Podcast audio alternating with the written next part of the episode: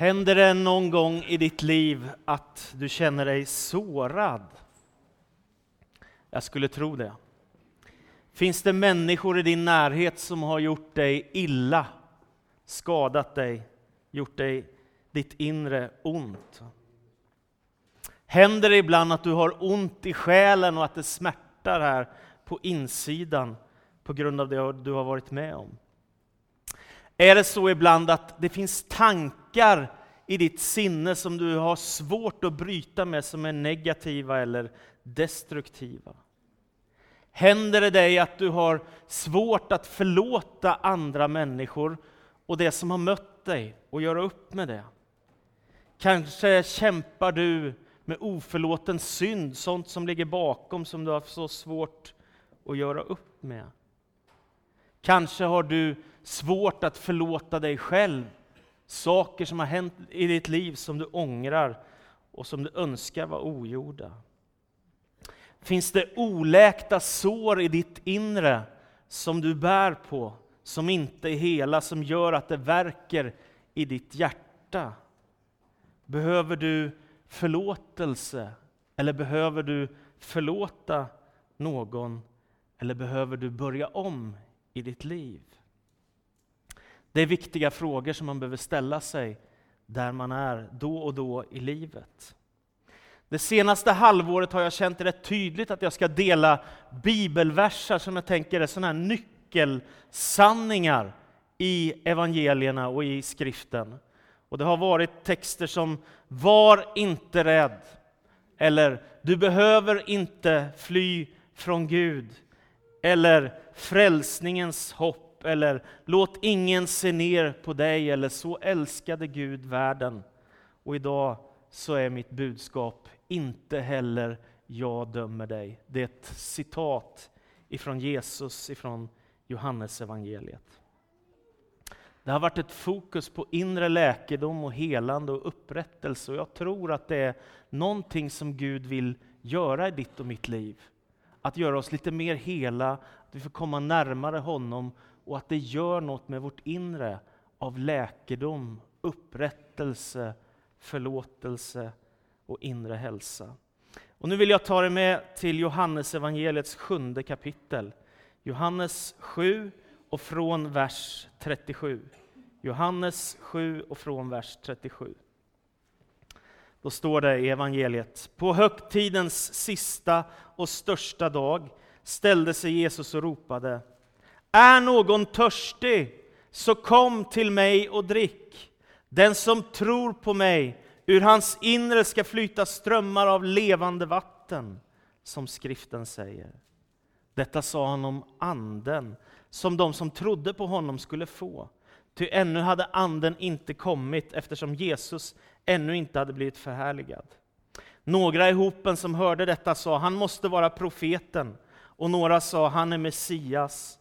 Men andra sa, inte kommer väl Messias från Galileen? Säger inte skriften att Messias ska vara av Davids ett och komma från Betlehem, byn där David bodde? Så blev hopen oenig om honom. Några ville gripa honom, men ingen lyfte sin hand mot honom. När deras folk kom tillbaka frågade översteprästen och fariseerna, varför har ni inte tagit hit honom? De svarade, aldrig har någon människa talat som han. Då sa fariseerna till dem, har ni också blivit vilseledda? Finns det någon i rådet eller bland fariseerna som tror på honom? Men den stora hopen som inte kan lagen, den är förtappad. Nikodemos som själv satt i rådet och som tidigare hade sökt upp Jesus sa, inte dömer väl vår lag någon utan att man först har hört honom och tagit reda på vad han gör. De svarade, är du kanske också från Galileen? Se efter i skriften så ska du finna att ingen profet kommer ifrån Galileen. Alla gick hem var och en till sitt, men Jesus gick till Olivberget. Tidigt på morgonen var han tillbaka i templet.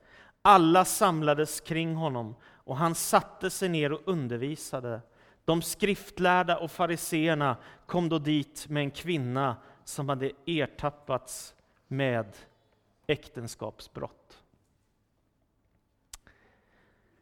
Tänk dig ett högljutt bråk som hörs så högt att flera kvarter bort ifrån hör man rop och skrik och stoj. Det bryter tystnaden den här tidiga morgonen i Jerusalem. En kvinna knuffas hårt av en hop av fariseer och skriftlärda i Jerusalem på väg mot templet.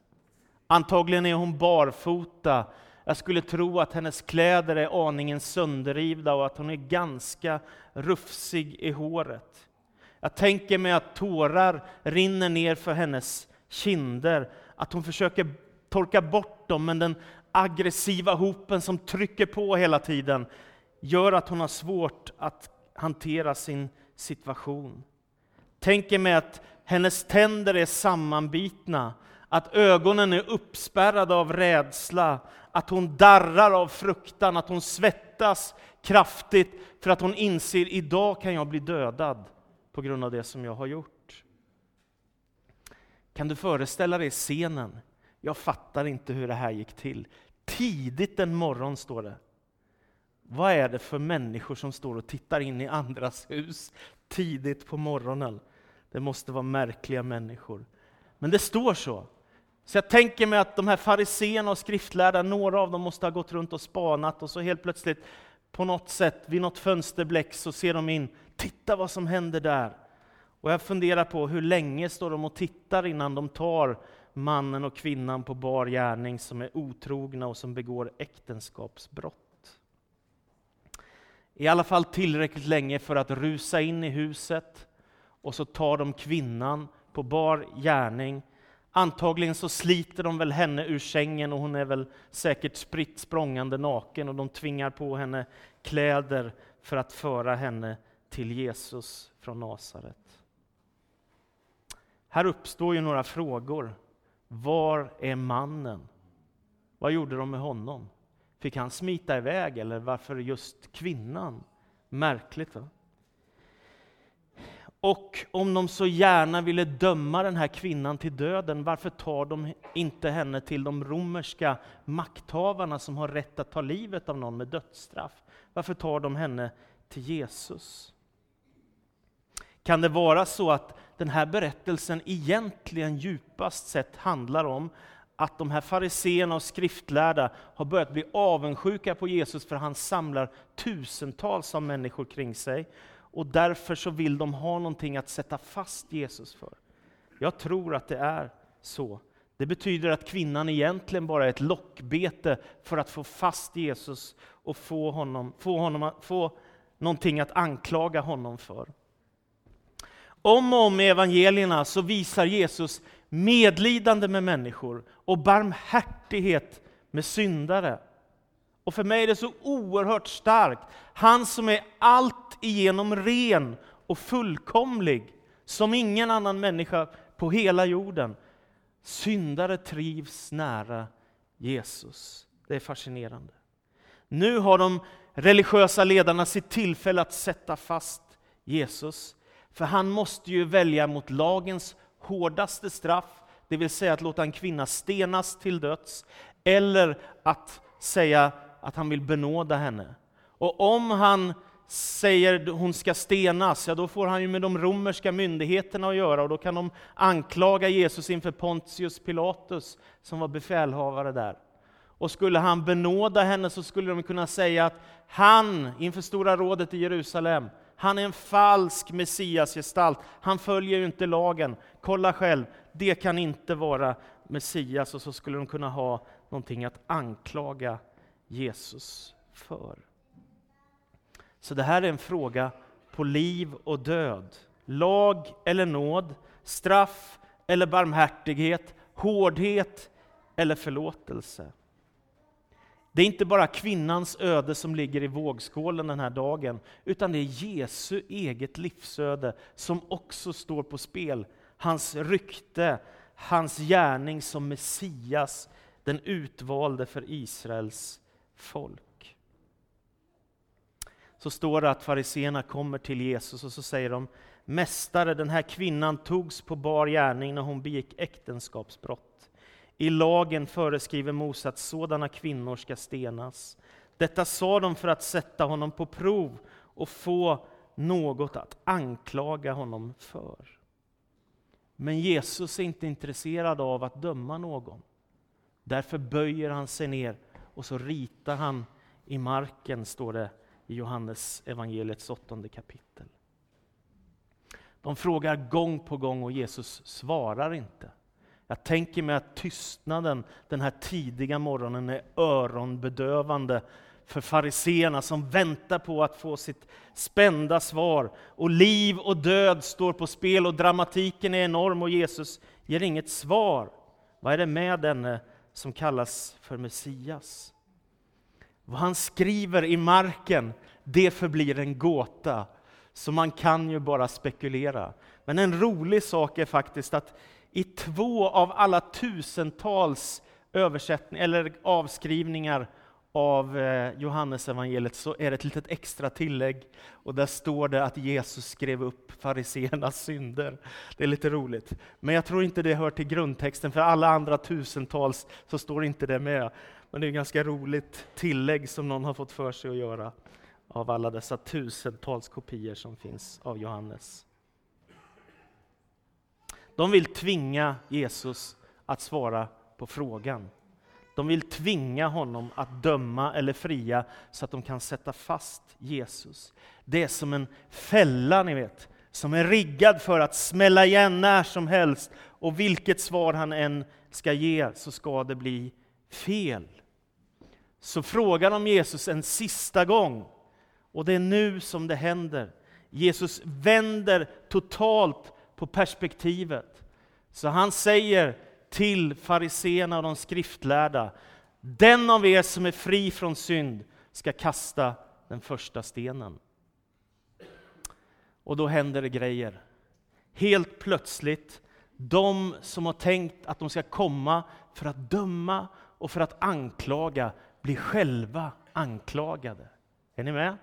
Perspektivet vänds totalt. De som kommer som åklagare för att döma en kvinna och vill ha Jesus med på det tåget, istället är det de själva som får lagen emot sig, domen emot sig. Vilket djup av vishet hos Jesus. Den där fällan som de har riggat, den slår igen, fast inte på Jesus, och inte på kvinnan, utan på dem själva smäller det som det dånar i Jerusalem den här morgonen. De hade aldrig kunnat tänka sig att Jesus skulle vara så bright att när de utmanar honom till det yttersta så är det de själva som åker dit. Äktenskapsbryterskan går fri, Jesus går fri, men de åker fast. I Jesus möter de sin överman. Och vad händer då? Jo, nu blir det en illustration här. Då händer det grejer. De har med sig stenar för att de har tänkt att de ska kasta dem och de är redo. Men det står att det händer någonting. De äldsta släpper stenarna först. Och sen så släpper de yngre stenarna och alla släpper sina stenar och går därifrån. Deras järva plan har misslyckats totalt. De är besegrade och Jesus har ännu en gång segrat. Efter en stund så är Jesus och kvinnan ensamma kvar. Ingen annan är kvar. Den fullkomlige och alltigenom rene är där och kvinnan som har brutit sitt äktenskap är där. Jag tänker mig att det är ingen särskilt rolig situation. Jag skulle inte själv ha lust att liksom ha drabbats av en sån sak i mitt liv. Att först råka ut för detta, att begå det här misstaget och sen hamna rakt framför Jesus med detta som jag har gjort med mitt liv, med min synd. Det känns ju inte särskilt roligt. Och jag gissar att hon tänker, vad ska han nu göra med mig? Hur ska han behandla mig? De andra har gått, men han är ju kvar. Jesus tittar upp på kvinnan och så säger han, kvinna, vad tog de vägen? Var det ingen som dömde dig? Och kvinnan svarar, nej, Herre. Och det är nu Jesus säger sina odödliga ord. inte heller jag dömer dig. Gå nu och synda inte mer. Inte heller jag dömer dig. Gå nu och synda inte mer. Den enda som är syndfri, den enda som har rätt att döma, han gör inte det. Han vill inte bli åklagaren, utan han vill vara frälsaren. Jag tänker mig att detta är en oändlig nåd som kvinnan drabbas av den här morgonen. Hon kan sluta darra av fruktan. Rynkorna i pannan kan slätas ut. Hennes ansikte, som antagligen var fyllt av sorg och ångest, kan spricka upp i ett leende. Hon har mött Guds son och mött förlåtelse. Hon ser in i de ögon som möter den största kärlek som finns i hela världen. Jag funderar på vad hon tänker att hon skulle göra i det där ögonblicket. Ska hon krama om honom? Ska hon ropa ut sin glädje? Ska hon tacka honom? Ska hon jubla? Ska hon smita iväg så fort det bara går och lägga den här händelsen bakom sig för alltid? Provet är över, Jesus har benådat henne. Och han ger henne sina förlåtelseord. För det finns inget i berättelsen som säger att hon är oskyldig. Hon är skyldig. Ändå får hon förlåtelse och kan börja ett nytt liv. I en av mina bibelkommentarer som är skriven av Erik Bernspång så står det så här. Fariseerna, de handlade fel. Men tack vare att de förde fram kvinnan till Jesus på detta sätt har vi fått veta hur Jesus bemöter en som har syndat. Det finns inget tvivel om att kvinnan har begått den orätta handlingen, och denna handling försvarar inte Jesus. Men han möter den som har misslyckats med nåd och barmhärtighet. Och jag tänker mig att när kvinnan vandrar därifrån, att hon måste nog någon gång på vägen ha vänt sig om, tittat tillbaka och sett den som räddade livet på henne och benådade henne när det hade kunnat finnas tillfälle att döma henne till döden. Inte heller jag dömer dig. Gå nu och synda inte mer. När man läser Johannes evangeliet så blir det också så tydligt att Jesus kom inte för att döma, utan för att rädda. I Johannes 3 och 17 så står det, Gud sände inte sin son för att döma världen, utan för att världen skulle bli räddad genom honom. Jag tänker prisat vare Herrens namn. Han kom inte för att döma dig och mig, för att ställa oss mot väggen och säga vad usla ni är. Hur kan ni vara så dåliga människor? Det var inte därför Jesus kom. Han kom av en helt annan anledning, att Gud älskar oss så högt så att han är beredd att bli sänd från himlen till jorden för att dö i vårt ställe, för att ge oss liv, frälsning, förlåtelse, barmhärtighet, medlidande och kärlek. Det är därför som Jesus kommer. Idag så är det ju väldigt ovanligt att prata om synd. Det är som att det har blivit omodernt i Sverige. Jag tänker att det är ett stort misstag. För vi, vad vi behöver är inte, lyssna, vi behöver inte syndernas förståelse. Vi behöver syndernas förlåtelse. Det är skillnad på det. Det är väldigt många idag som söker syndernas förståelse. Men fatta mitt läge, hur det var och varför det blev. Och liksom. Problemet med det, det är att det finns ingen nåd. Du får klara dig själv om du ska ha syndernas förståelse. Men om du ska ha syndernas förlåtelse så kan du få lämna allt hos Jesus och stanna hos honom. Och jag fick en förnimmelse på vårt bönemöte här i tisdags att jag skulle gå upp och ställa mig vid korset för att förtydliga vad det här handlar om. Jag kommer ihåg min föreståndare i Filadelfiakyrkan i Stockholm. Han sa en gång, om ni fick se mitt liv på film, alla de sämsta ögonblicken, det värsta jag har gjort, de allra sämsta dagarna, de värsta sakerna jag gjort, mina synder, och det gick på film här i kyrkan så skulle jag nog vilja smita ut bakvägen och aldrig komma tillbaka. Men det är inte det som evangeliet handlar om, utan det handlar om detta att det finns en som har kommit för vår skull. Och genom hans kors och genom hans liv och död så finns det hopp. Här kan man hålla sig fast. Detta är någonting man kan leva och dö på. Det enda jag vet, det är att nåden räcker. Allt annat kommer till sist att falla sönder eller svika dig. Men hans kors kommer att hålla i tid och evighet. Och detta är ett förbund med Gud. Så när du blir frälst, när du blir kristen, så är det inte så att du hoppar in och ut i nåden beroende på hur lyckad du är som människa.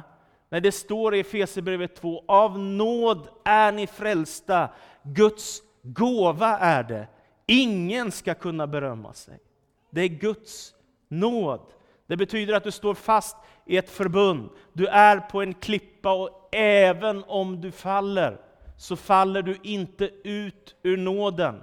För i så fall är ju korsets budskap meningslöst. Utan du faller på klippan, Kristus, och så får du säga förlåt mig, och så reser han dig upp. Det är detta som evangeliet handlar om. Och Det finns två ord i Johannes evangeliet som har hjälpt mig att fatta vad det här handlar om. Nu behöver jag hjälp. Diana och Robin, var det så? Ni ska hjälpa mig.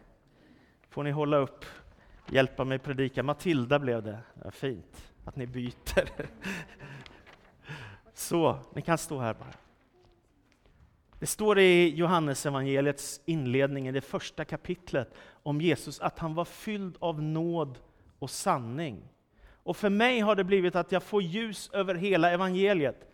För ibland kan det kännas i mitt eget liv, när jag hör sanningen, att jag duger inte.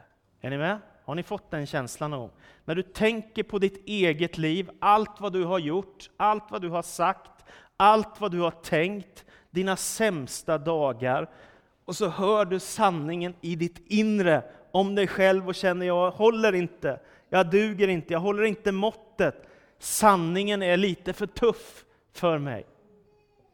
Men det är bara ena sidan av evangeliet, att sanningen kommer. Den andra sidan av evangeliet, det är att samtidigt som du får höra sanningen, så kommer också nåden. Och det är hela hemligheten med varför Jesus har kommit. Och det står i Johannes 1 och 14 att han var ordet, alltså Gud som blir människa. Han tog sin boning bland oss och han var fylld av nåd och sanning.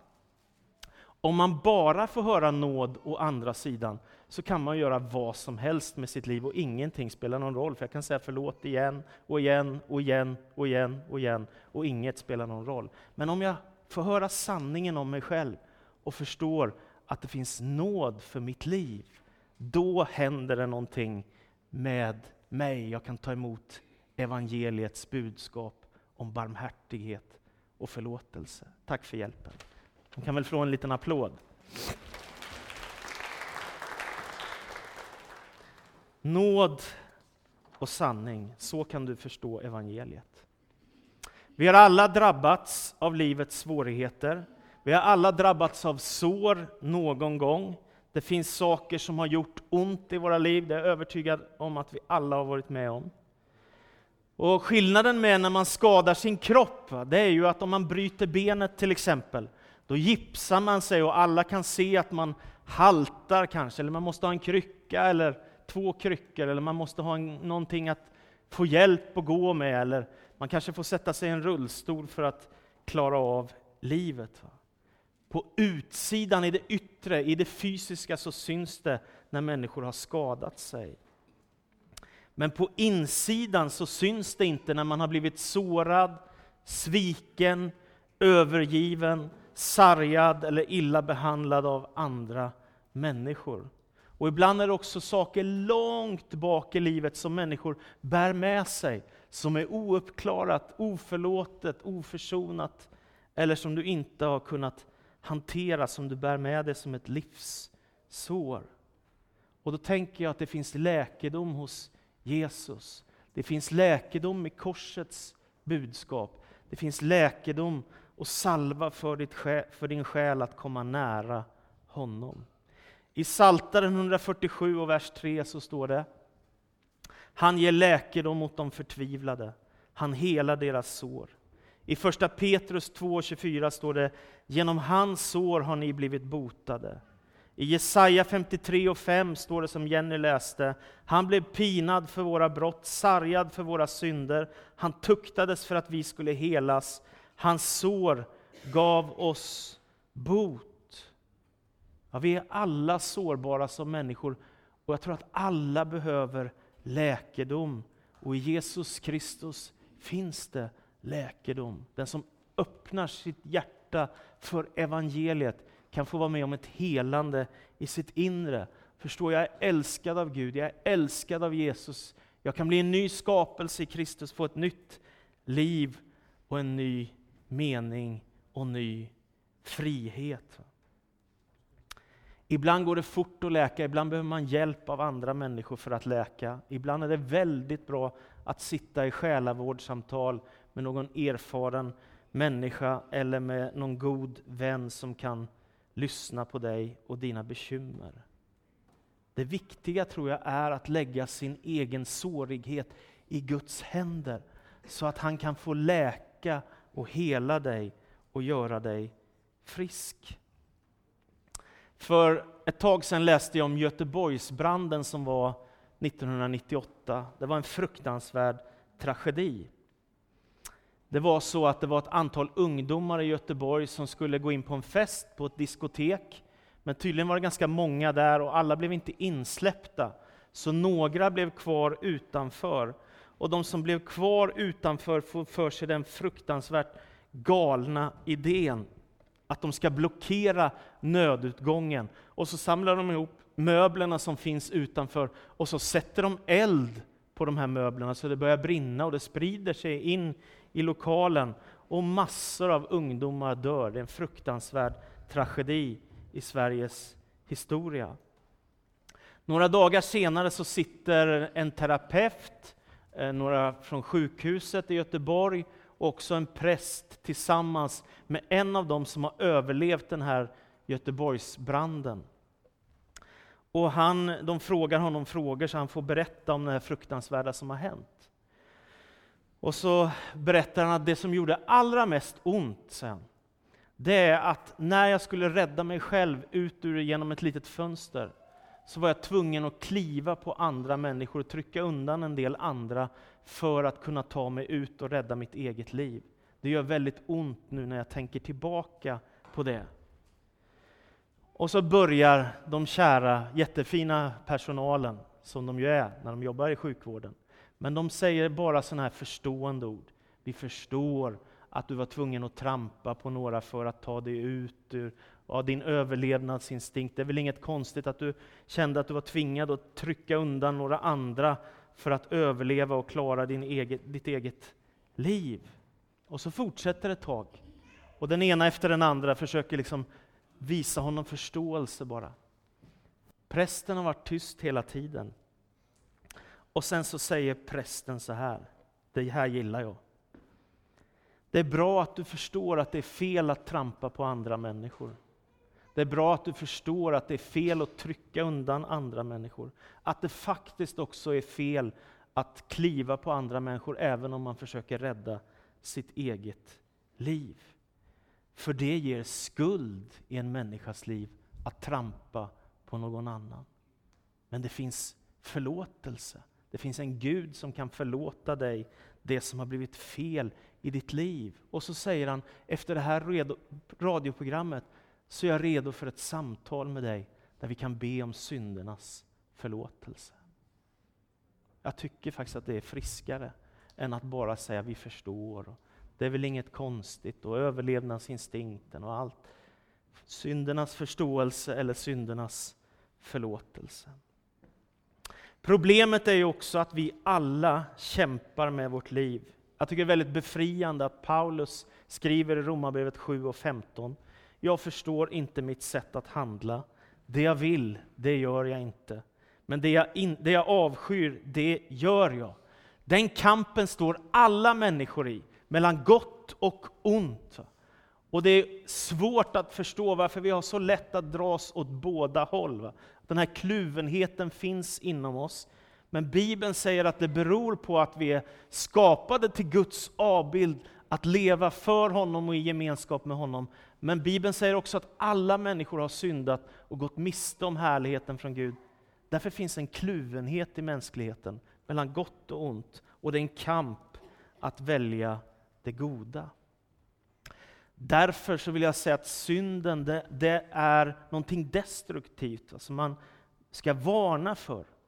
Inte för att det är så farligt att misslyckas ibland, utan för att synden tar sönder relationer. Det är det som det handlar om.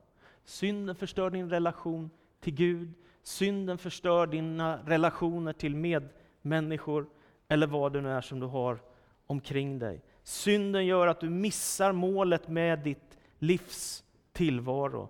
Synden gör att du får ett brutet förhållande till Gud. Det öppnar dörren till det onda. Det finns massa destruktivt där. Så vad ska man då göra med detta? Jo, det är bara tillbaka till detta. Kors. Johannes skriver i första Johannes 1 och 9, om vi bekänner våra synder är han trofast och rättfärdig så att han förlåter oss synderna och renar oss från all orättfärdighet. När man blir missmodig över sig själv och hur man misslyckas i livet och hur man ibland får kämpa, det är då man ska ta till sig evangeliet. Det enda jag vet, det är att nåden räcker. Att Kristi blod min synd och skuld nu täcker. Det enda jag har att lita till en gång, det är Guds nåd. Jag hade begravning i fredags till sist.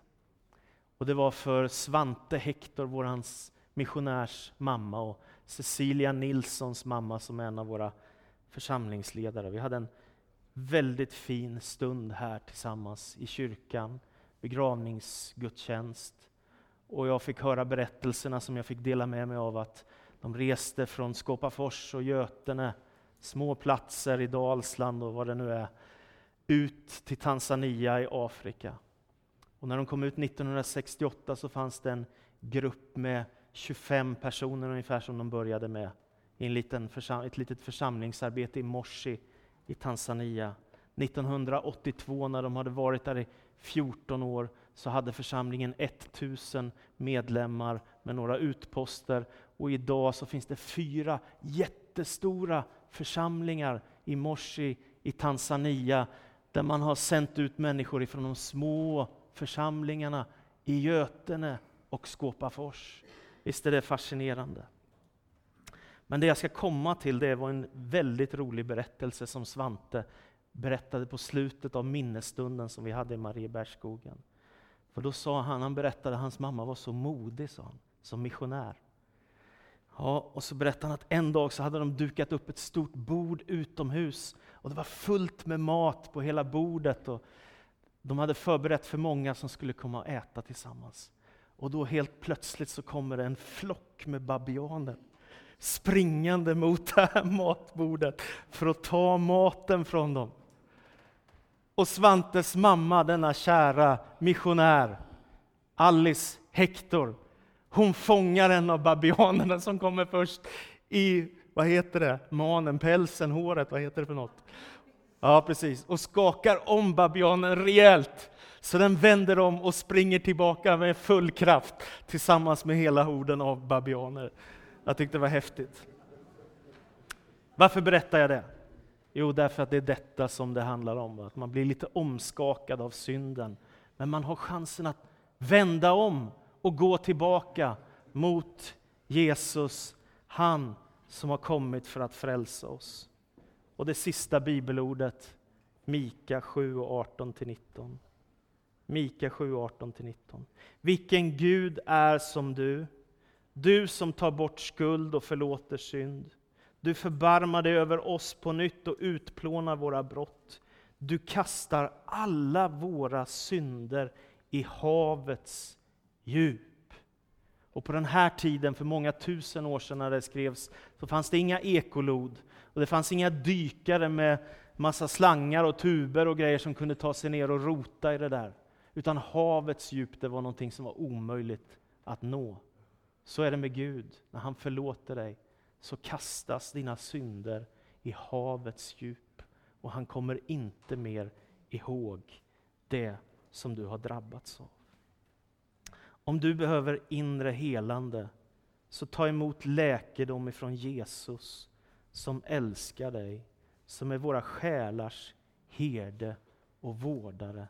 Och det står i Gamla Testamentet att Herren är vår läkare. Amen. Tack Jesus Kristus för att du inte dömer oss. Du har inte kommit för att sabba mitt liv. Och du har inte kommit för att förstöra mina vänners tillvaro. Och du har inte kommit för att ställa krav på oss som är omänskliga. Men du har kallat oss till befrielse och frälsning, Herre. Du har kallat oss till ett nytt liv. Du har också kallat oss till omvändelse. Och tack för att vi alla, när vi ser att vi är syndare, inser att vi också kan få nåd och frälsning och få börja om och vända hem till Fadershuset. Tack för orden. Jag ber att de ska ringa ifrån dig idag, Herre. Inte heller jag dömer dig. Låt de orden få ringa i våra hjärtan. Tack för att du hör bön och möter med oss. Amen.